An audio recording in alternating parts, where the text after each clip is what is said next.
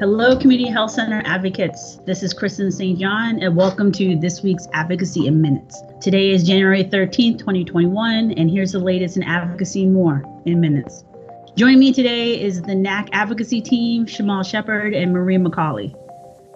NACHC strongly condemns the violence carried out against our nation, our democracy, our legislators, and our public safety officers and other employees at the U.S. Capitol. Our communities deserve to live in safety with resources that help make us stronger and unified. Go to NACHC.org to read NACHC's statement on last week's events. As you know, community health centers have a long history of resilience in the face of seemingly overwhelming challenges. Since 1965, we have overcome many obstacles and persevered to provide dignified quality care for our medically underserved populations and hard to reach communities. And we will continue to do so for our patients, our communities, and our nation. Please refer to your Washington Update for the latest updates on health center policy and advocacy, and be sure to check out new resources to help you to build resilience through personal wellness. For further support, please email us at grassroots at nachc.org. Now let's get to the latest in community health center policy and advocacy news. Marie?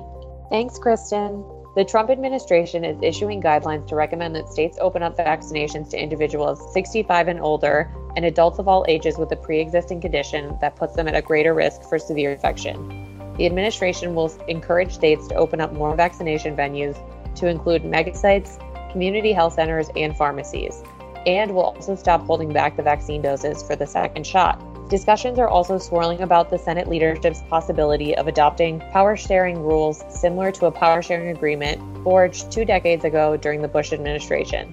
It outlines the chamber's daily operations and its committees.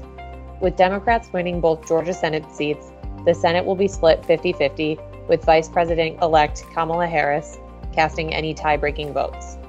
And last week, Health and Human Services announced that the Center for Disease Control would be providing more than $22 billion in funding to states, localities, and territories. These funds will support the nation's response to COVID-19 pandemic as directed by the Coronavirus Response and Relief Supplemental Appropriations Act.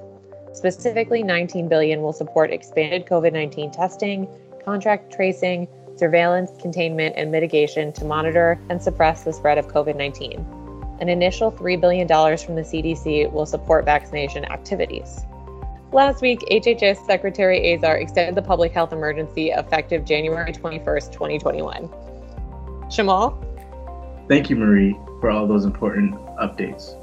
The Health Resources and Services Administration has provided COVID 19 vaccine FAQs and resources for CHCs to help inform about enrollment and reimbursement related to the vaccine, about providers who can administer the vaccine, and about liability protections. Learn more in your Washington Update or at cdc.gov. Also, on December 14, 2020, HHS finalized a 340B administrative dispute rule the rule allows 340B covered entities and manufacturers to challenge certain disputes before an HHS panel to seek resolution. This rule reflects NACHC's efforts on behalf of CHCs, compelling HHS to provide a previously non existent means for covered entities to challenge manufacturer overcharging. Learn more in your Washington Update. And last week on January 6, 2021, the Center for Medicare and Medicaid Services, or CMS, issued an updated COVID 19 FAQ document. It appears the guidance would not affect the payment of prospective payment system or the scope of services covered under the FQHC benefit category. The form covers several items, including Medicaid provider enrollment after the public health emergency ends, Medicaid provider revalidation, and Medicare waivers applicability to the Medicaid and CHIP programs. A complete and updated list of CMS actions, guidance, and other information in response to the COVID 19 virus can be found in your Washington update. Kristen, what's going on at the state level? On November 24, 2020, NACHC COO David Taylor sent HRSA's Deputy Administrator Diana Espinosa a letter seeking clarifications regarding Provider Relief Fund guidance, along with a summary of requests and recommendations.